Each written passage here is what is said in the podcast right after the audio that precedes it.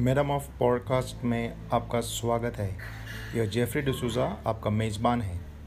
मुझे खुशी है कि आप अपना आध्यात्मिक जीवन को गंभीरता से ले रहे हैं। जैसा भोजन के बिना बल और पोषण नहीं होता है, वैसा यहाँ आपके लिए आत्मिक आहार तैयार किया गया है। सतावीस साल से मैं प्रभु का काम में व्यस्त हूँ। कई लोगों को प्रभु ने मेरे द्वारा अनुग्रह दिए हैं। मुझे उम्मीद है कि वो आपको भी दे रहे हैं।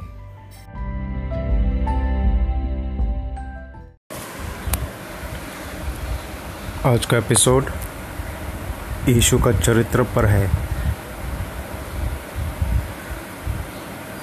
पुत्र के स्वरूप में होना, बुनियादी रूप से उसके चरित्र के स्वरूप में होना है। यीशु पवित्र है क्योंकि जन्म से ही उसमें पाप का स्वभाव नहीं था। इससे भी अधिक उसने कोई पाप नहीं किया और सदा वही किया जो उचित और शुद्ध था। उद्धारकर्ता ने अपनी पवित्रता, धार्मिकता से प्रेम और दुष्टता से घृणा प्रकट की। यह पवित्रता मंदिर के शुद्ध किए जाने और पाप तथा पाखंड की निंदा करने में दिखाई देती है। यीशु पाप से इतनी अधिक घृणा करता है कि वह पाप को पराजित करने और उन सबको जो उसमें विश्वास करेंगे, धार्मिकता प्रदान करने के लिए क्रूस पर मरने के लिए तैयार था।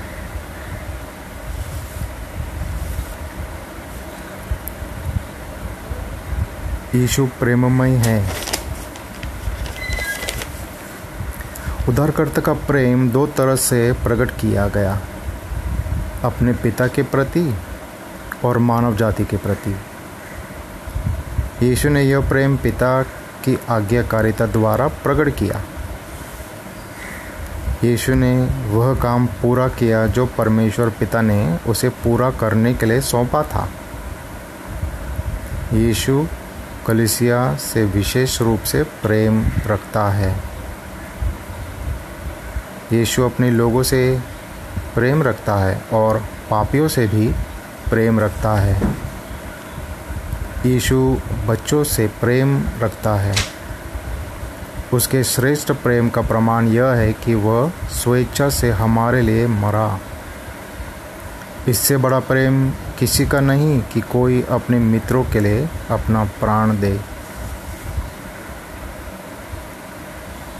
वह एक अच्छा चरवाहा बनकर आया, जिससे वह यहूदी और गैर यहूदी दोनों ही में भटकी हुई भेड़ों को खोज निकाले।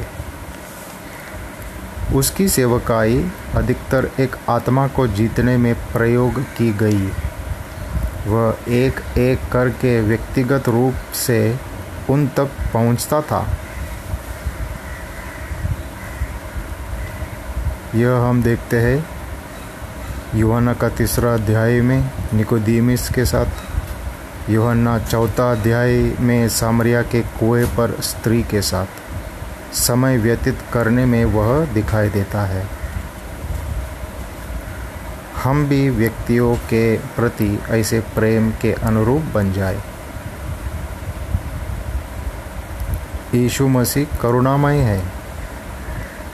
यीशु की करुणा ने उसके हृदय में लोगों की शारीरिक आवश्यकता के लिए चिंता उत्पन्न कर दी। यीशु की करुणा ने उसे अंधे को दृष्टि प्रदान करने के लिए बाध्य कर दिया। दुष्ट आत्मा द्वारा सताए गए लोगों के प्रति उसके हृदय में करुणा थी। हम बहुधा कहा करते हैं कि हमारे हृदय में करुणा है, परंतु यीशु ने अपनी करुणा को कार्यों द्वारा प्रदर्शित किया। वह खोई हुई भेड़ों के लिए चरवाहा बना, वह नाश होने वालों के लिए उद्धारकर्ता बना।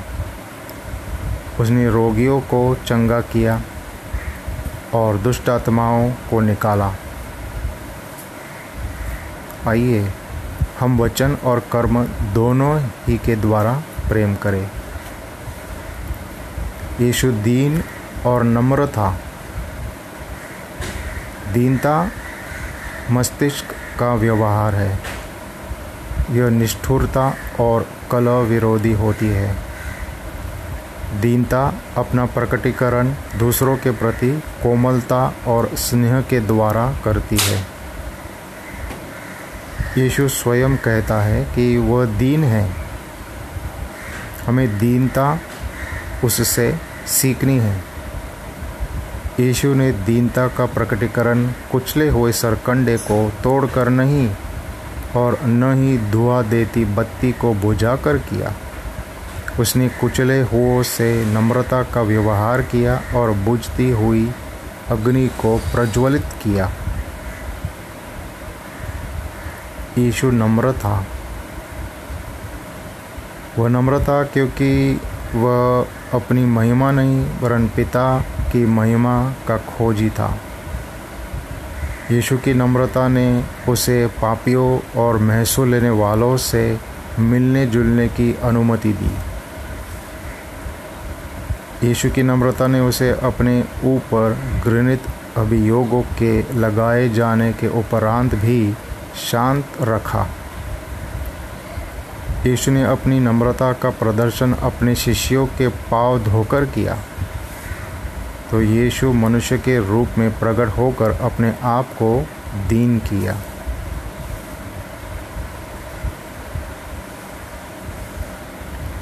सो यीशु का चरित्र कैसा था? और कैसा है? वो पवित्र है? वह प्रेममय है? करुणामय है? वह दीन और नम्र है? और यदि यीशु इस तरह से दिखाई दिया तो हम पर भी एक मांग आते हैं। सारांश में मैं यह बोल के समाप्त कर देता हूँ। जैसा मसीह यीशु का स्वभाव था, वैसा ही तुम्हारा भी स्वभाव हो। मेरा प्रार्थना है कि आपको भी यह प्रेरणा मिले। क्या यीशु मसीह की पवित्रता, प्रेम, करुणा, दीनता नम्रता हम में पुण्य उत्पन्न हो सकती है? भीतरी तौर पर शुद्ध और सच्चाई से यीशु के समान होना ज़रूरी है। आइए हम अपने अंगों को पवित्रता के लिए धर्म के दास करके, प्रभु को प्रार्थना करके सौंप दे। प्रभु यीशु, मैं अपने अंगों को पवित्रता के लिए, धर्म के दास होने के लिए सौंप देता हूँ। अगला एपिसोड में फिर से मिलेंगे। आज का एपिसोड सुनने के लिए धन्यवाद।